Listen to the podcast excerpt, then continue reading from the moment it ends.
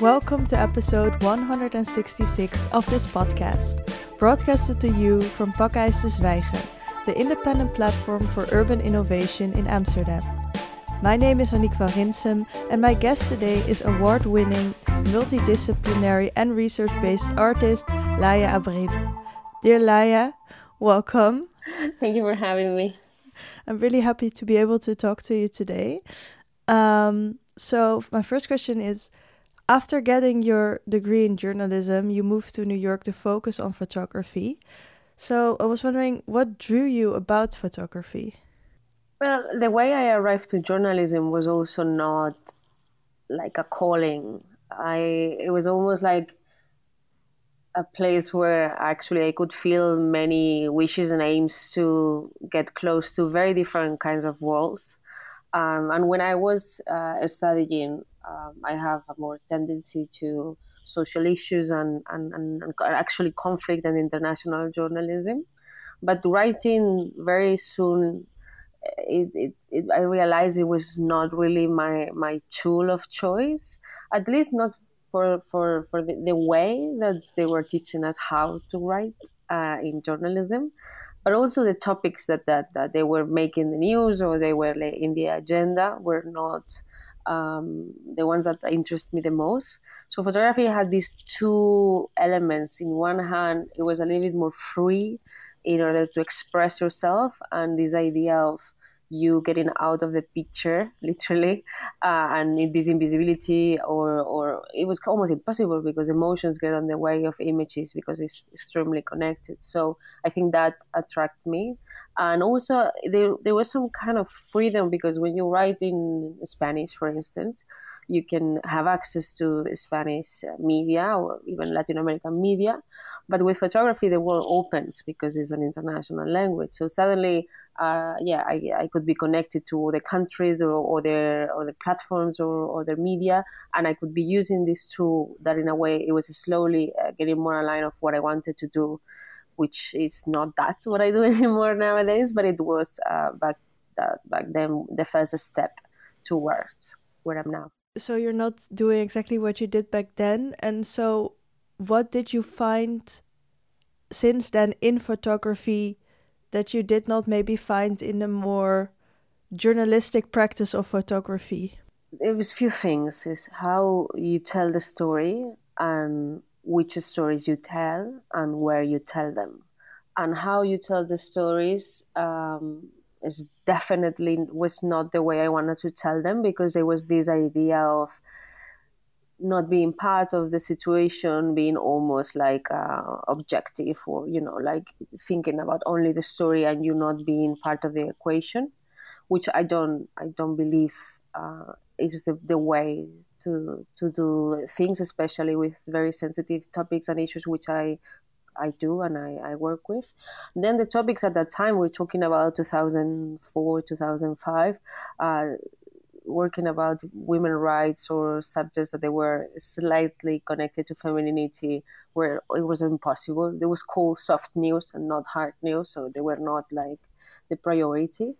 And then to whom to talk, it was also connected to this. Like I always tell the same story, but every time I wanted to talk about these stories, media would tell me, ah, why you don't go to Marie Claire or Vanity Fair, which you know they are quite very interesting magazines in in in, in many ways, but the target was only women, and I was wondering why I need to only talk to women about something that it's important for everybody, but especially people in power who have the position to change things are actually not women. So those things together slowly started to take me to art.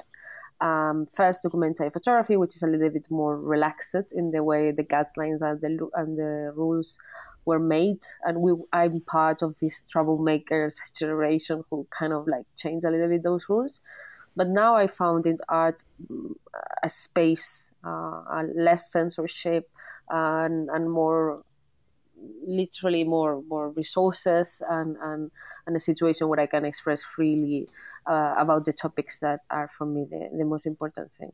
It's really interesting that you say that work about women is then seen as as some uh, topic that, that is only interesting for women's magazines. um, which we could talk, I think, in length about it and still not find the answer why it is exactly the case that that society does that. Well, I have a few ideas. Okay, t- tell me. no, I mean, it's everything that is connected to feminine. It's always been relegated as second second class citizenship, and especially when there are topics that uh, they are connected to what we would call a little bit more intimate topics, no, related to sex or related to body or related to relationships. It's like almost that's you know something you have to hide. Still nowadays, no, like even the topic, the names of my project are very straightforward, but there is a meaning of them. The fact that you can say the word rape or you can say the word abortion or menstruation. I, I remember when I in the 90s when when there was the epidemic of the AIDS in the States. There's a documentary talking about, about it that I saw a few years ago. And, and there's a sentence that they said uh, the government would not say the word AIDS. So there's a very big connection between what you can pronounce, of what you can show, and what people want to see. So the the idea of having these words there, which are is very uncomfortable, is part of it, which is very much connected to the fact that, that those topics get relegated to, you know, like the back of the magazine or women magazines or even, you know, like nowadays, obviously this has changed slightly. Um, but still, uh, we were talking, I was talking about this yesterday. The more we change it, the more the other side reacts so, for example, you have now in the States, I think it's the year with more laws written against trans people.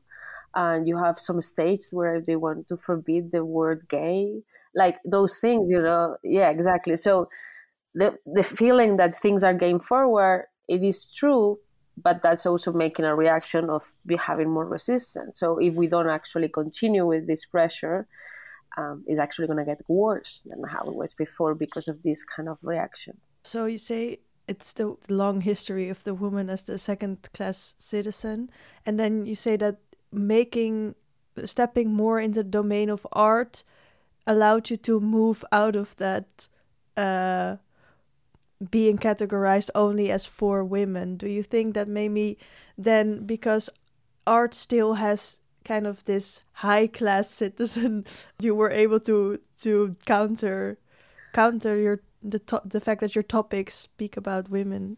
Well, don't, uh, don't get me wrong. There is misogyny in arts as there is it everywhere. Mm-hmm. Absolutely. Mm-hmm. I just found the the this this is interesting. I don't know. I, I mean, we also have to contextualize which country and which moment and everything. No, but in, in, in my experience, in my small trip through all of this, I encounter much more difficulty in uh, in the media to talk about these topics, and I still do, than actually in the in the art.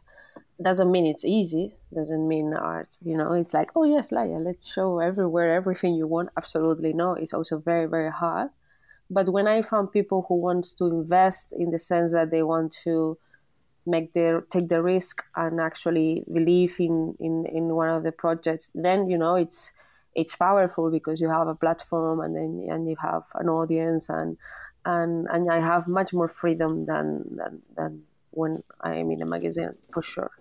Yeah, but also your work is very yeah, it's incredible. So it's also hard for people to to say uh, oh, it's just some woman's issues well, that she's researching. Tell that to Spain, right? I, I only have one show in Barcelona. I've never had a show in Madrid. Wow. And we have I have shown on abortion in 15 countries, including many countries where it is illegal, like Ireland during the referendum or Mexico when one is illegal, even New York during Trump re- like re-election or not re-election but there are some other countries which is almost impossible. So you know it's it's complicated because it's not only uncomfortable in the sense that oh we are worried about the backlash we might have from the audience which might not actually be this case it's very much connected to money and it's connected to power and, and, and people don't want to lose their jobs and the politics behind and the people who has the money who is behind. So it's a little bit much more complex than than just one having one person who wants to have it. Mm-hmm. Um, but at the same time, again, I find it in a way easy, more easy to to understand than than other kinds of censorships. So you work with very intimate and also painful topics, and you already uh, said that um, you you don't think that you should leave out yourself in the the work. Um, so, what is your perspective on the role and your practice of photography in shedding light on these stories? This role um, evolves with time, and it's also different depending on one subject or another. There are subjects I work with that they are very, very close to me and is almost biographic, and obviously there are others that they are not. And within one, it could be a little bit biographic in one sense, but then obviously some stories from other cultures or other situations that are more extreme of my personal situation. Obviously, I, am not that connected to it, but I am always there. Like I'm, I? I'm, I used to say that I was the filter or the channel, no, of those things that I would read, see, or learn, and then you know I will digest them and show you something that has happened after, like almost like an alchemic situation. No? Then I started to make amends with this idea of me being in the picture, and slowly I am much more present. When I say present, it doesn't mean I am in the picture, or or I talk about me or in first person, but it means that I am reacting. I'm reacting to what I'm researching. I'm reacting of what I'm seeing and then I create something of it. So uh, I am part of it no matter what. And I, I have a tendency to be very involved in, in the sense that emotionally speaking, I, since I don't seek for this objectivity, I'm part of it. But I do like to try to take a step back and try to see things a little bit from from from far because the whole project is this, the latest chapters and the whole project is about understanding the origin or understanding the consequences or understanding the connections. So if you are really, really, really close to it, it's difficult because you get very much absorbed by the pain, as you say. So it's a it's a very complex situation in which I have to step back and you know back and forward, back and forward, so I can I can feel the pain and understand why this happens at the same time. So yeah, that's that's a little bit the, the, the role, the situation I am right now. But it, it evolves, and sometimes I have a, a wish of the more personal projects, um, or I mix them. Um, but at the end of the day, my my involvement are, it's it's pretty much uh, it's pretty much the same. It's a little bit less. It's different for you depending how much you see me, but I am there. So one of the pieces that you made that is more biographical is Silent Song. After receiving an unexpected diagnosis uh, that your hearing would gradually deteriorate, you made an installation called Silent Song together with the Dutch composer Ruben Samama. Um, could you maybe describe the art piece? Yeah. So the, the diagnosis was actually when I was 16 and and the problem is I was very very mu- musical when I was a child. Like I would you know sing and dance and everything. But then when I have the the diagnosis, I, I got scared that I would never that I, it would be a point that I would not be able to to listen to music. So I stopped listening to music for many many many many years, like decades. And and then recently I have this amazing opportunity to do an intervention in the opera um, Liceu in Barcelona with uh, the director, who is an incredible person who loves to mix art and and opera and music. And and it was the middle of the pandemic, uh, and then it does it didn't make sense for me to just talk about something different or something that I, I, have done before because the world was changing. We were at lockdown. You know, it was all very introspective and and I was talking to this uh, to the director and I was telling him about the the hearing problem and then we started to think. And, and I thought, okay, maybe I could do something about this. And I knew Ruben have worked with uh, another friend of us uh, in a project called Blue Sky. It's a beautiful piece, and we started to talk and we started to to brainstorm. And what we do was to he composed a, a song or a sound piece uh, on the frequencies that I can't hear and I visualize uh, with him through this algorithm in eight pieces the song I can't hear. And, and then it's these eight uh, light boxes who are quite abstract and they look like Japanese forests, very surrealistic images.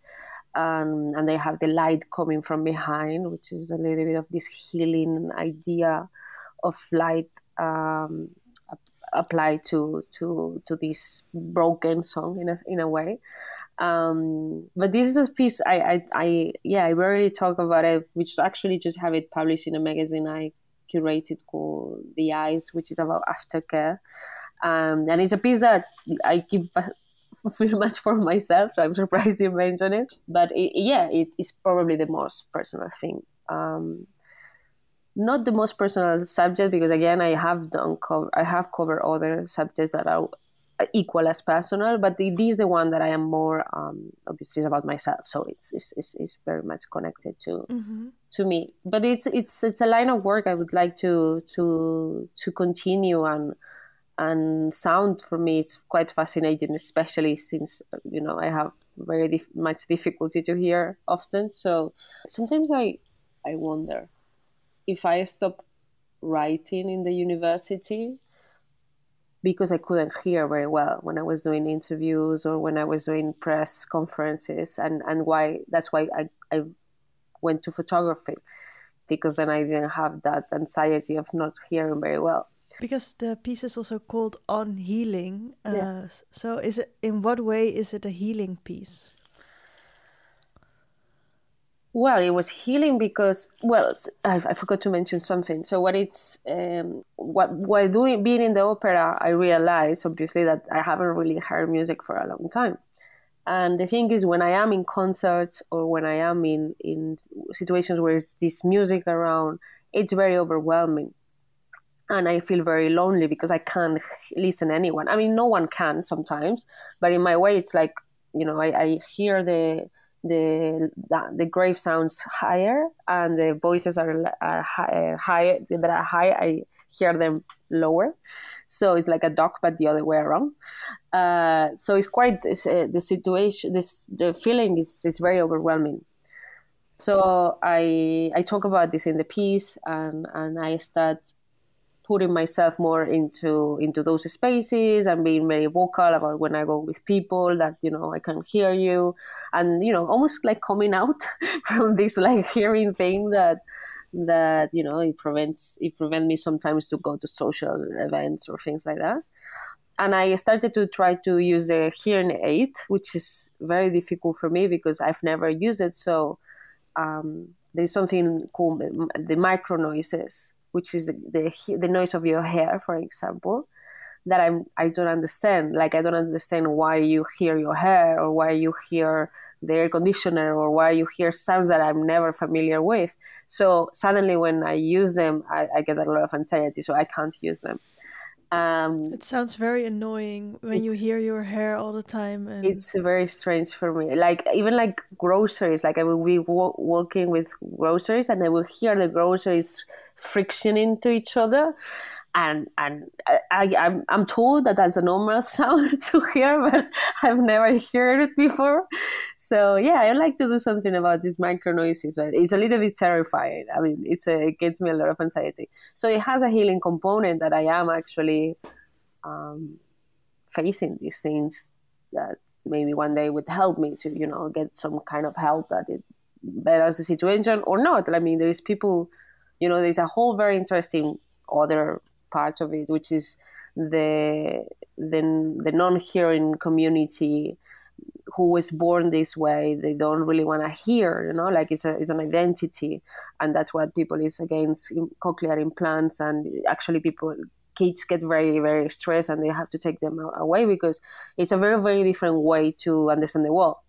It's not my case because i'm, I'm only hard of hearing and i was born with full hearing i guess i don't know we never know we never know mm-hmm. but um but yeah it, it, it makes you see the world in a different way, which is kind of fascinating because suddenly you don't see it as a disability and you see it as just you know a trait. And yeah, it, and so silent song also kind of uh, touches up on the idea that you can also enjoy music without listening to music because it's also a visualization. So your work often touches on biopolitics. Could you explain what biopolitics is and what makes it such an interesting thing for you to research on? Well, the, the, the definition of biopolitics, and you know, we've got to Foucault and all that, has a, a much complex definition than the one I take to myself, which is very straightforward. It's basically how you know existence of us uh, as uh, in my case a cis woman, but it could be many other uh, ways to exist in this world. Um, only for existence is already a political issue, no? and, and, and, and, with existence comes a series of behaviors and, and, and wishes and, and, and rights and elements that, independent in which category of this hierarchy you fall, you're gonna have to fight to have those, which for some other people are just implied as when you're born. So for me, like realizing that existence in some cases is already a political um, act, no? depending if you're how normative is your body or you know how much binary is your gender, where do you where are you born in which region of the world, and how are you physically. Um, that it's already a, a, political element that you know when you are there i was just not aware of it until the life starts to hit you and you start to see walls. And my my approach to feminism it was quite naive because i come from a country where it was not even okay to say the word and until very very very recently and still nowadays in many circumstances. So it, was i was it was not a choice. Like you don't choose to to to be a feminist or you don't choose to do your existence to be political. It's what it is. And then you can react or not and then you can decide to if to join the fight or, or don't. And you know there's many many many ways. It doesn't have to be activism or it doesn't have to be art or there's many many ways to to react to this situation that that, that it's super valid and and and you know helps in this mass puzzle of trying to make the world a better place. But yeah, in my in my way, just you know, like it was a very organic evolution of that, and and slowly understanding that this is who I am, and and and how I see the world is actually political as well. So just I needed to align that, and I'm very privileged to do it in a art scenario where you know I can express myself, but also be part of that solution. Because you said you were your perspective on feminism was very naive in the beginning, so I was wondering what did you think feminism was, and maybe what kind of thinkers or artists or whoever made you realize um, what it is for you now. I don't. I'm not. I'm not even sure. I understood what it was. I just felt because it was not connected to me. Like I, I, I thought it was actually something very political and very minoritarian and something, you know, like very specific with an agenda that I was not aware. I didn't see it as a negative thing. Um, my surroundings did, my environment or any, anybody. I, I remember when I was younger that no one would call themselves as a feminist in Barcelona where I live. You know, it would that would be for few academics or you know very few political groups or people would still be a feminist in the sense that they would still without knowing want equal rights for gender but they they didn't have they didn't want to have connection with the label then of course when you start to take the, the onion leaves you will realize that even if you want to be a feminist or you know you want to be that person we still have massive internalized misogyny we still do i still do everybody does it's in the society so we learn that and from a Catholic country, you know, it's it's everywhere. It's it's in the language. It's absolutely everywhere. So it's a very slow process to become the feminist you want to become. And, and, and for me still i'm in a learning process. Every chapter that i work with i learn things that sometimes i even have to conf- they're conflicted to me. Um, and i think this translates into into racism and to colonialism into many many many isms that mm-hmm. even if we want to be in that side of the story we we have to deconstruct that we do have all those inside because of it's part of our culture. So the process it's it's it's beautiful because you know you you grow and you, and you learn. And i think younger feminists lately um, i'm very very much uh, a very big fan of uh, Roxane Gay. Uh, she's an american writer. And she has this book called bad feminist i think is the title actually I love her biographical hunger. It's, it's beautiful, and and I love that. I love someone who was very, who is very transparent and and and and accepts that you know you, you can't be the perfect idea that we had in mind you know this idea is very much connected to this cancel, culture cancel in spanish is the other way around um, in which is were supposed to be perfect, no, and then who is not doing exactly everything as they are supposed to be. It almost like is this possible, this dispensable, and I don't believe in that because if I believe that, I would not be doing the project that I'm doing. What would be the point, you know? Like, what's the point then? If everybody then just like eliminate half of the population or even more, obviously. So with feminism is the same. I was very much attracted to feminist uh, characters who were um, showing the flaws and the imperfections of what it means to be a feminist. So you've been working on misogyny and specifically a trilogy, a history of misogyny. So the first book uh, on abortion and the repercussions of lack of access uh, won the Aperture Best Look Award in 2018 and was the finalist for the prestigious Deutsche Börse in 2019. So, how did you go about researching for this book? When abortion was the first chapter, but was not even going to be a chapter. Originally, the, the project was structured in a very different way. Obviously, the stories were there and I was just reorganized. But it, it is through the research that I realized how important it is and how urgent it was. This was pre Me Too movement 2015. So it was not that often to see these stories in, in, in the media. But the moment you start to, to, to read about it and you recognize the patterns of politics going into our right wing, which it has happened and is happening, um, you understood. It was easy to understand that because they are pendular, also these rights go back and forth with them, especially for instance in the US. You know, like it was a great example of that was going to happen. It was Trump re-election, and you know, it was there.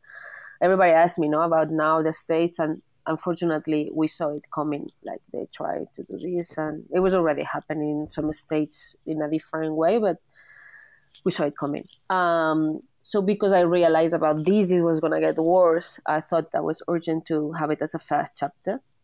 There is always also some sort of Spanish connection, even though I I was not living in Spain at the time, and I'm not really much connected to Spain, and in the sense that I work internationally and I have this global way of approaching projects.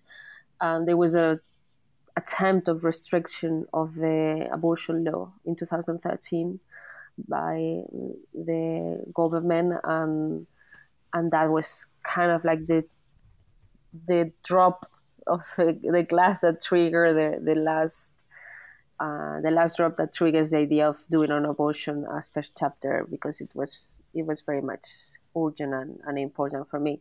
And then it was fascinating because I didn't really know much about it. You know, I didn't really know about policies or laws in that sense. And obviously the repercussions, which is not only not having access, but there's many other terrible repercussions that range from being forced to be a mother to health issues and prison and even death. So um, understanding those repercussions and also why this controversy um, and how it is actually connected to money and demography and war and many other elements that I didn't know about it. Um, yeah, it was it was a fascinating starting point of, of this whole project. Abortion is a very personal but also a very politicized topic, and this is also the case uh, with most of your topics. But what you also said, it's politicized because some women uh, get literally imprisoned uh, for miscarriages, which is not even an abortion. Um, but how do you navigate in your approach, considering both the personal and the politicized? Well, this is very much connected to this evolution of understanding feminism and, and realizing that you know the personal is political and and how intimacy it's literally political starting for the moment that being able to have take these decisions you have it involve a government so then you know you had it there. I am from the perspective that no government should be involved in any of these decisions. So you know it would be less political.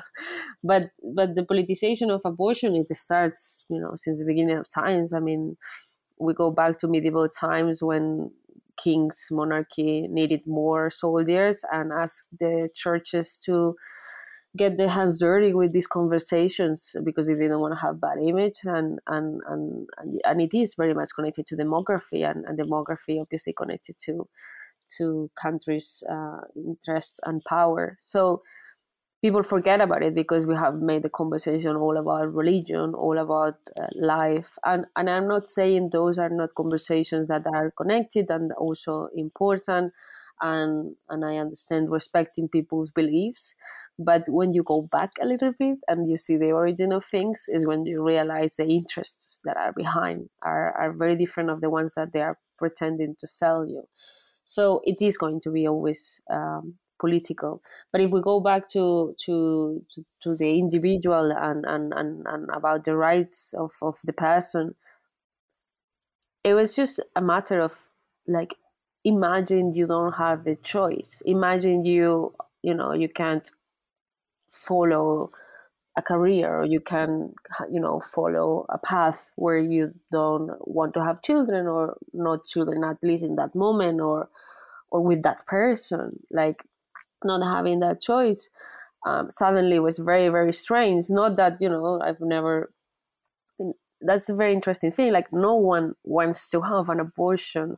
People need to have an abortion. They are very different things and and and then when you find those those connections and those situations and and and, and those layers is when you kind of start to construct and build for me the project that you know you know it goes from the from the personal story and the testimony to the repercussions in a global scale to the different agents around. And the fact that the project is is an installation and and and, and it has text and it has images and it has objects and, and it's quite big and, and it allow me allows me have people walk around and and get deeper in different stories is a way I found to to build this kind of complexity of this like conceptual map of the situation. I forgot the question. Sorry. yeah, I was I, I asked how do you approach considering both the personal yeah. and the politicized? Yeah, yeah, yeah, well, it's a little bit like that. It's it's it's it's it goes back and forward. It's more for me. It's more about close like a back and forward, like closer to the testimony or a little bit farther, closer or farther. It's always going to be intimate and political, but it's about how I look at it. If, if I look at it very close, we're going to have testimonies and, and, and, and experiences that they are very personal. But the moment you go a little bit farther, then you start to see the ramifications and then the other people involved, and then you're gonna be you're gonna also be able to see the political so yeah. it, but it's going to be entangled in, in, in, both. So you presented the second chapter on rape and institutional failure this month in London. And you chose this topic after hearing a horrific news story. Can you maybe tell us about what you read? Yeah, actually, we have it also in in Amsterdam at Museum, just in the midst of the pandemic, which was a shame because uh, not many people were able to get to see the museum and the show. But it's nice that it was in the Netherlands in, in any in any case. So yeah, on on rape was quite special because um, when I decided to start on this subject was actually in the midst of um, Harvey Weinstein case, Me Too movement, you know, and suddenly those stories that I mentioned were not going to make the mainstream media. We're making the covers of, you know, Time Magazine, New Yorker, everywhere, and the covers were with were these faces of people uh, who have suffered from this sexual violence, victims and and survivors. And the, here it happened to two things. In one hand, I realized that as image makers, we were putting a lot of pressure on these people to become physically the evidence of the crime, and that's a lot of pressure in a in a society where you know we have viral images going through thousands of different platforms and and people having opinion and you know being judged again for this audience is extremely painful in this situation and in other hand, in Spain, a case happened which was called the Wolf Pack, La Manada, in which five men had gang raped a very young woman a year and a half before. And the trial, who, which has lasted all that time, it had been a horrendous trial. So the media, everywhere, it was just basically um, the defense attorneys, you know, suffocating the victim. And eventually the sentence, the first sentence of the case, have ruled that it was abuse instead of rape. And what is fascinating about that is that the crime was actually filmed by these five men, and that was an evidence on the trial. So you have in the sentence the judges looking at the video of the crime and describing it and using us as an evidence that she was not struggling enough. So by not showing uh, signs of a struggle enough, uh, they consider it was abuse instead of rape. And then everybody got extremely, extremely upset and went to the street for weeks.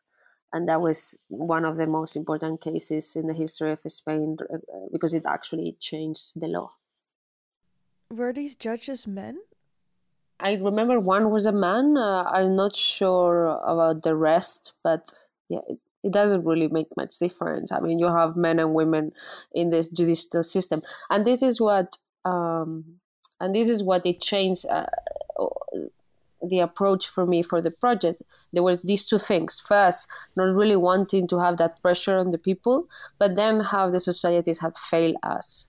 And, and by societies the institutions uh, and you know from the police the media to the judicial system the laws everything. And because i was not even like upset about what had happened which is a common thing unfortunately uh, in terms of the crime but it was very upsetting to me to see how the system had failed us which is how you know you realize then the system doesn't fail you. The system is perfect. It just it, it was designed to work this way. But that's how you know I, I approach the, the subject and the project and and then I also create the content thinking on switching this focus and this pressure from the victims to the institutions. And that's how how it was born so, do you think the system is designed to allow men to rape women? It is. It is designed not only for allow it, like almost to to encourage, encourage it. it. Yeah, you can. You know, it was the it was the parallelly happening the whole Black Lives Matter movement and the death of the kill of George Floyd, and I remember reading about this idea of broken system it is actually a fake. It's not broken. It's perfect. It's designed to do exactly what it was designed to do. And in the case of racism it comes from you know constitution and you know like uh, historically evolution of a country that was built on slavery. Um, so obviously that's connected, and that's also what kind of influenced this idea of using the historical angle in on rape instead of doing a comparison between the present and the past as i did with an abortion to use history to track the origin of the laws to understand where is this system coming from, why it was built this way, and how you know it, it was, and why we still have the myths that we have floating around the, where are they coming from? So that's what the project is also about you know the historical element of you know going back to the origin and the root of the problem and then uh, a meta element of wanting to not put the pressure and the evidence as a big victim but you know instead looking and pressuring the system. So you presented on rape and institutional failure in london this mm-hmm. month. Um, how were the reactions because it must be a very painful and like uncomfortable topic for both men and women to deal with. I'm very very glad that both men and women comes to my shows and and that's something that i uh, it was one of my goals no? Like having that audience that mainstream audience like and and i do think i i do have some sort of parity between genders so i i love that I think on abortion is slightly. I think on abortion is very different towards women than men. I have men very much in mind when I was doing on abortion because I thought that would be interesting to approach to people who might not um, be in familiarity or in contact with this kind of subject as usual as you know a woman has but rape it, it it's a little bit much more expanded in that sense i believe and and i think every pe- people from every background gender and gets called into it from one part of other. The reactions were as always very very respectful and and, and very depth and, and, and, and very beautiful. I do i do remember uh, one of the assistants who were in the sh- in the in the show for the visitors to to to chat with or you know like it was um, in the entrance giving information and, and things like that that a man just came inside without really reading about what was the project. So she was like oh this is about this like almost in a way of a trigger warning because he didn't saw the the title and you know the information in the upfront in the entrance and the guy answered like, "Oh, um, sh- am I uh, able to get inside? Like, it's uh, can I get inside? Almost like if it was not for him." And I found that fascinating and terrible at the same time because it's like I I I really want people to to realize that this is not a women's issue. It's actually you know an issue for everybody. Um, and rape is very straightforward. I understand it could be intimidating, but it's not genderized. So I was kind of surprised about it. But I mean, you never know. I mean, it's just one one one anecdote, but but I do I do I am very happy and glad that it reaches very different demographics in general. Yeah. So also under the umbrella of on misogyny, you made feminicides, uh, an investigation of five killings that occurred in uh, Reunion Island during 2019. It's a project in collaboration with the journalist Lorraine de Foucher for Le Monde. So, um, to what extent do you see this project as a journalistic practice? So this was actually an attempt. I I have done uh, a piece on feminicides in Spain, which is it was very very very interesting because it was about how statistically we decide what is a feminicide and what is not, and how it was extremely misogynistic, for instance, not uh, counting uh, sex workers who have been killed as part oh, of feminicides. So it was a reflection on, on also how statistics are connected to society helping issues and and avoiding, you know, or hiding the actual situation, which is quite uh, terrible. Um, and I did that in Spain in a in a gallery in a, a, a small pop up that we had, and right later, like right after, or I don't know, a couple of years after, I got this commission from Le Monde, who which was actually a, a a bigger project about feminicides all over France uh, that was supposed to start at Reunion Island with these cases. Uh, um, I, eventually, I didn't follow up doing the whole thing because it was a massive investment of time and and and you know it was it was as you have saying very much journalistic although i have quite carte blanche to do my thing it, the context it was quite journalistic um, it was very interesting for me to visual to find a way to visualize uh, something that is so horrendous and complex to visualize. Not even like from like a perspective of showing something graphic in the sense of you know an accident like the blood and these kind of situations. Obviously that was out of the table. But we have a tendency to talk about feminicides visualizing women with vernacular images that sometimes you know we take from social media and we create this sort of narrative or the perfect woman or the wicked woman depending who is telling the story. And we get very much into the the, the situation of getting very emotional about um, if they have children you know like almost like justifying like oh it's horrendous because they were a good person or had children. Again doing it all about the victim and, and the background life of that person and you know if they have cheated in each other these kind of situations which is for me completely completely completely the wrong way to go when talking about this which is a crime you know and and and again where are we putting the the pressure and, and where they what the images are showing. The problem with this is when i decided this might have been actually the third chapter i realized i couldn't do it it was it was just too hopeless for me. And I, it kind of makes sense you know you have abortion rape feminicides. It was just like devastating. I couldn't and there are some young artists in france in switzerland working on the subject which i'm very grateful for because i don't think i'm going to make a chapter of it at all. Yeah i do understand that. Um so, do you think it's even a relevant question? What I asked, um, if this project is a journalistic practice, or do you think, yeah, do you think we should talk about whether it's art journalism uh, or research, or do you think these categories should be less boxed? I mean, what I do is is is art because that's what I, I, I do. Uh, but I do use journalistic practice with him the same way I use research techniques and I mix it with artistic techniques and I make it my own practice. Um, we would need to define what is journalism, especially in photography nowadays, which is already a tricky thing.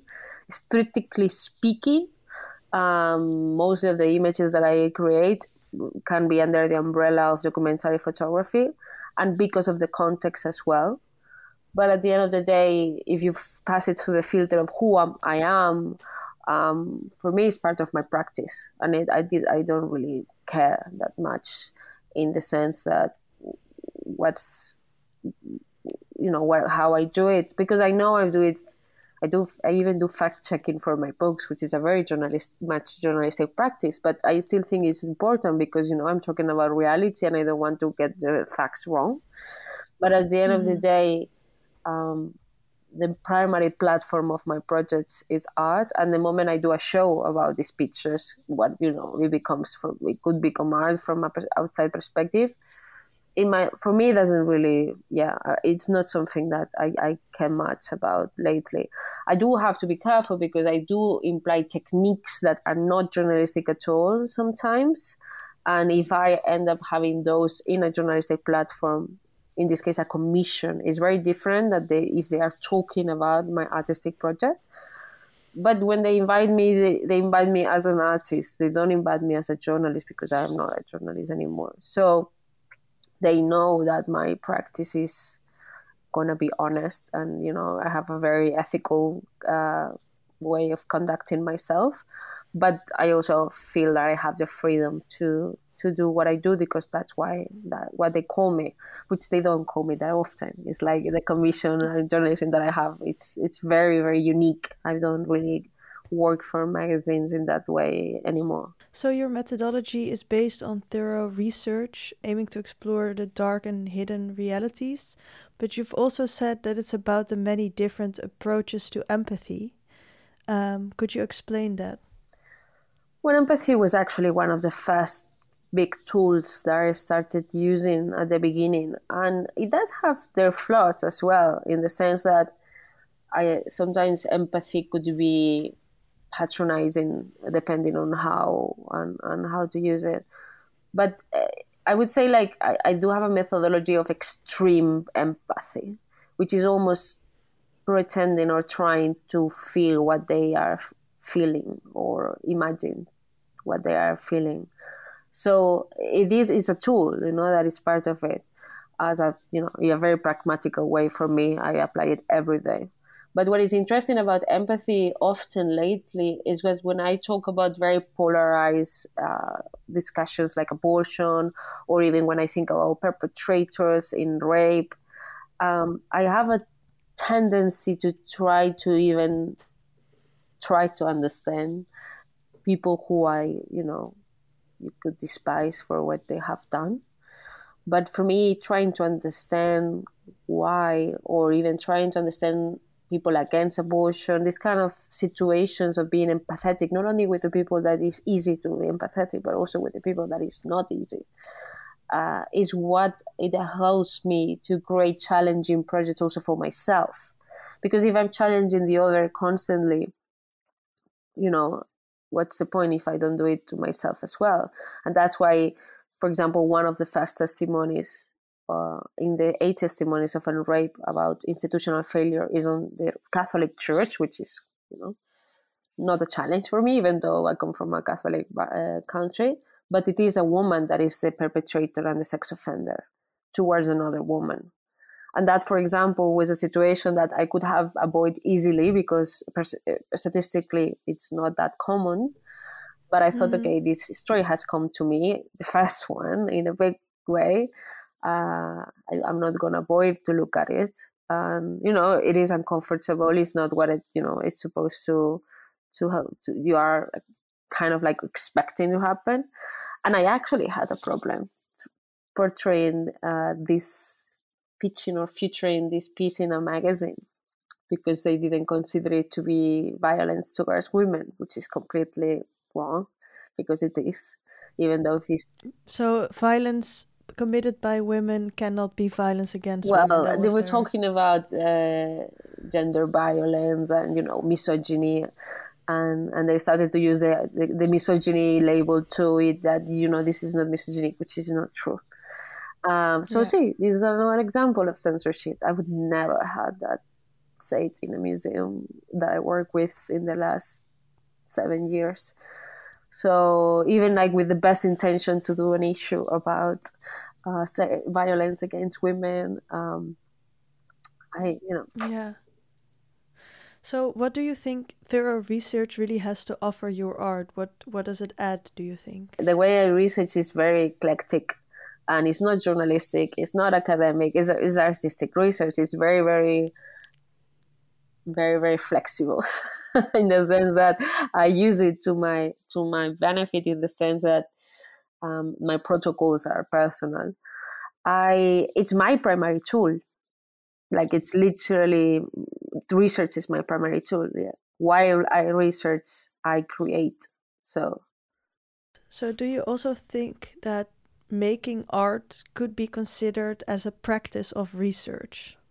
I guess so. It depends. It depends how you make art, but um, there's the seek, no, and, and a quest of finding something when you when you are creating. Not always, again, depending on what you do, but uh, when talking about social issues or politics or or you know things that are happening around you, creating anything from a more design perspective, artistic perspective, um, creative perspective is gonna be it's gonna need some sort of background information that you know it's connected to research.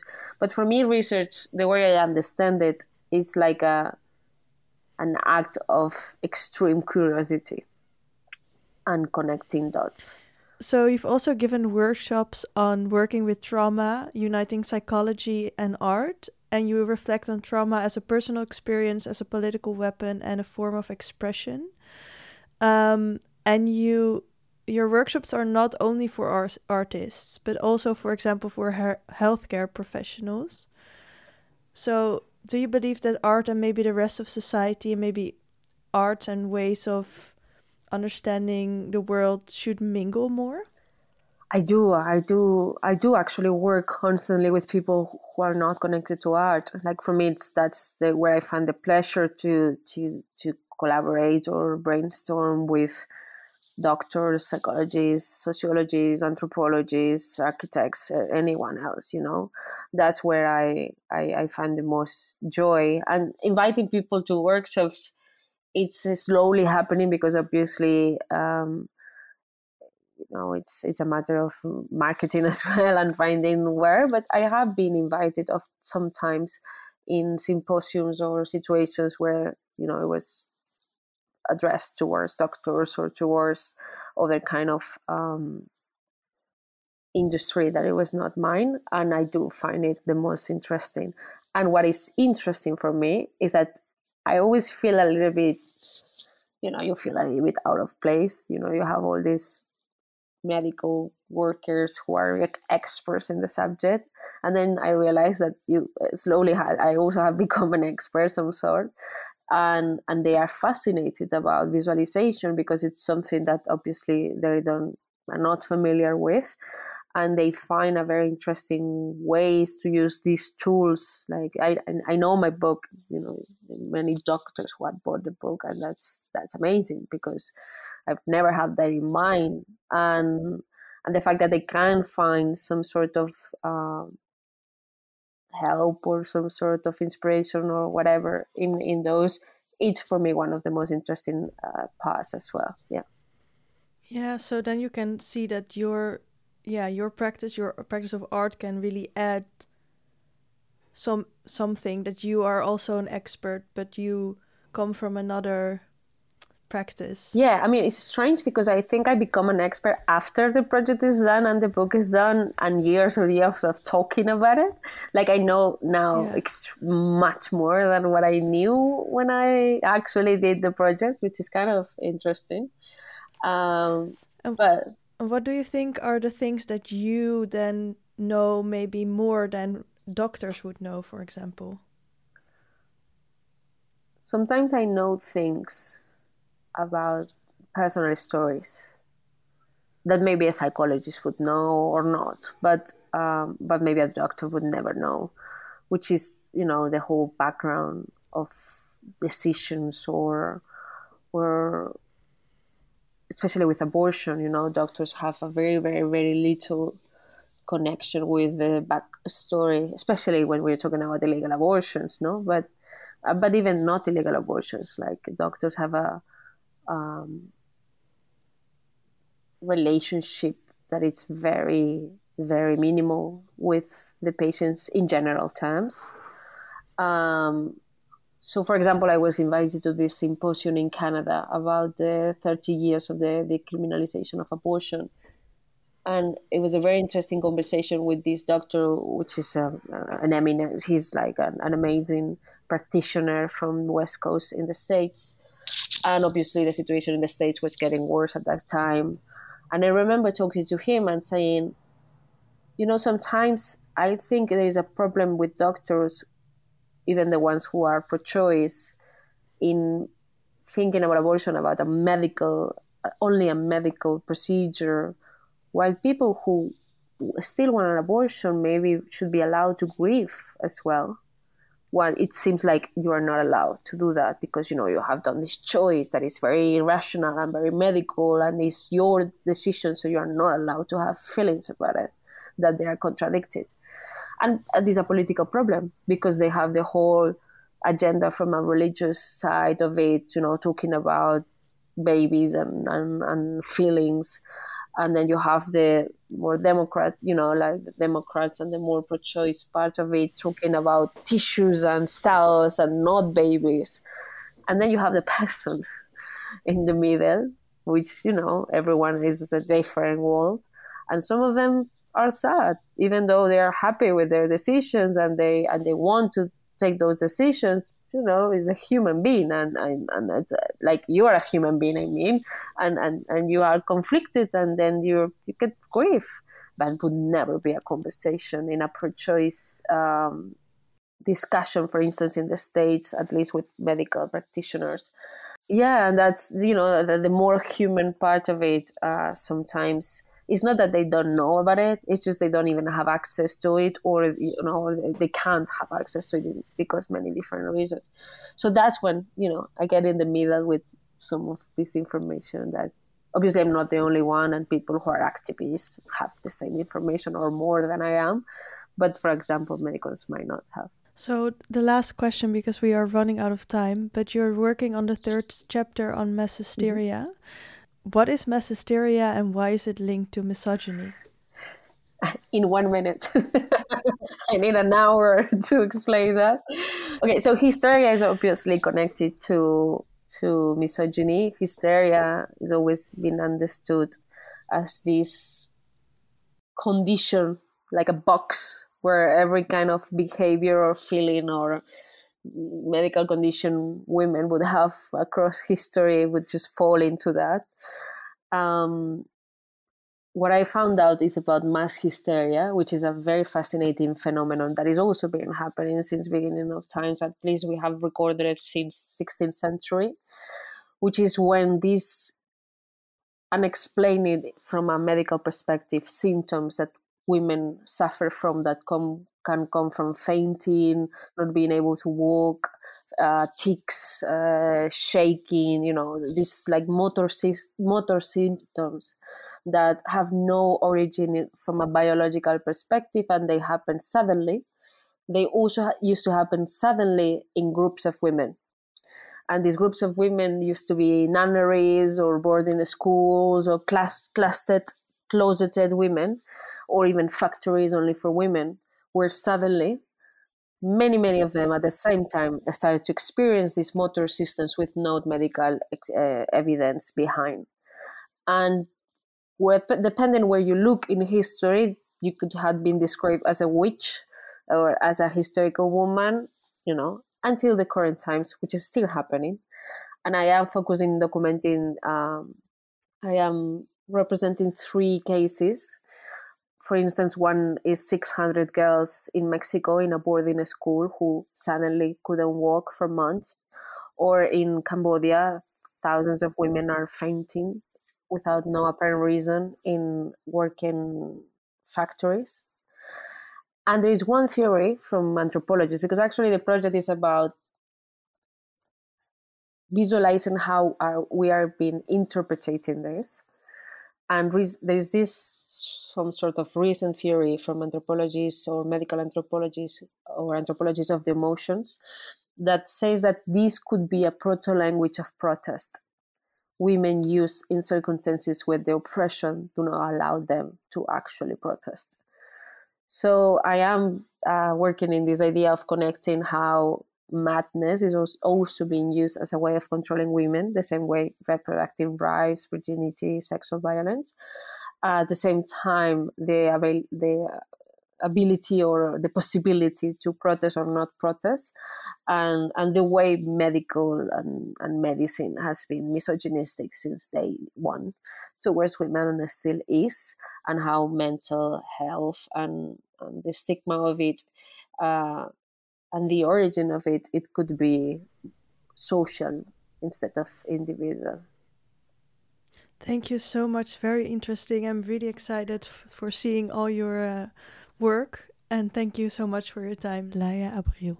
Thank you. Dear listeners, this was episode 166 of the podcast series by Pakhuis de Zwijger. Do you want to know more?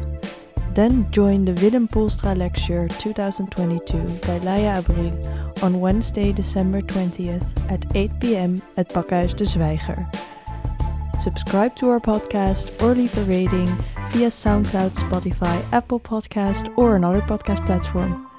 Thank you for listening, and until next time.